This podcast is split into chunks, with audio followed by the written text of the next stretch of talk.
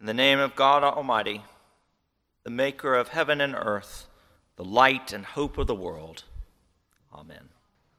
I must start by saying this was meant to be Bishop Duncan's last sermon among us, and unfortunately, he and Kathy have both been taken with probably some form of food poisoning. But he gave me a sermon that he delivered many years ago in Jerusalem when he was with a small group.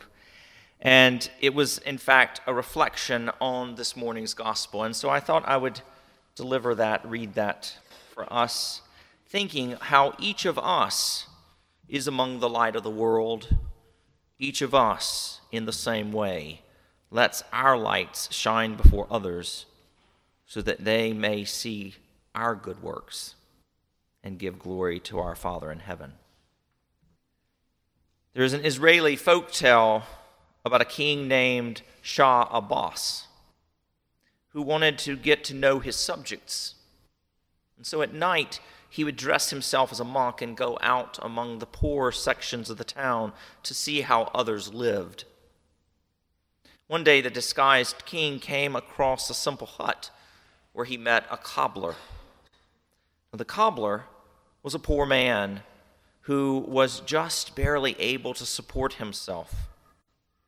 And yet, he praised God mightily, even in his lowly circumstances. The king was impressed. But he did a curious thing the next morning. He issued a decree that no one could repair shoes without a costly cobbler's permit. That night, the king disguised himself and visited the cobbler again. And again he found the cheerful cobbler praising God. Since he could no longer repair shoes, the cobbler was now earning his money, his bread, his family's keep, by drawing and delivering water to his neighbors. And the king was impressed, especially when the cobbler said once again, Blessed be God, day by day. The next day, the king decreed that no one could draw water for anyone else. And he returned that night, still in disguise, to visit the cobbler. And once again, the cobbler greeted him with the proclamation Blessed be God, day by day. And that day, the cobbler had chopped wood in, it, in order to earn his bread. And so the next day, the king ordered that all the wood choppers would be required to join the army and the cobbler joined the king's bodyguard, was given a shiny steel sword. But that evening, the cobbler had no money with which to buy food.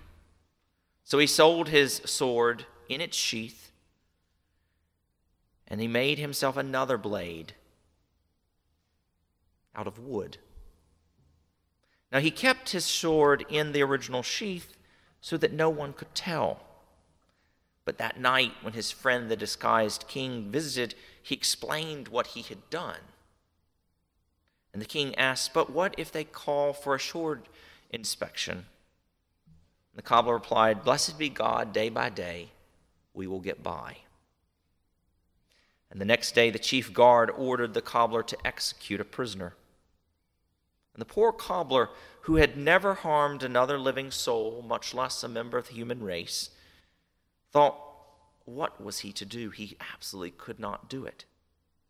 And as he grasped the handle of his sheathed sword, he said boldly, Almighty God, it is known to you that I am not a murderer. If this prisoner is guilty, let my sword be of steel. But if this prisoner is innocent, let this blade turn to wood.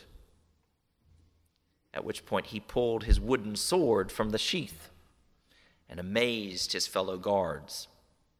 Now, the king, Shah Abbas, was called. And as he came into the room, he hugged the cobbler and he explained that he had played a series of tricks and disguises to see just what a good man he was.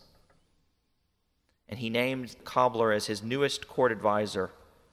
And he proclaimed across the land, Blessed be God day by day, for we will get by. Blessed be God, day by day, for we will get by.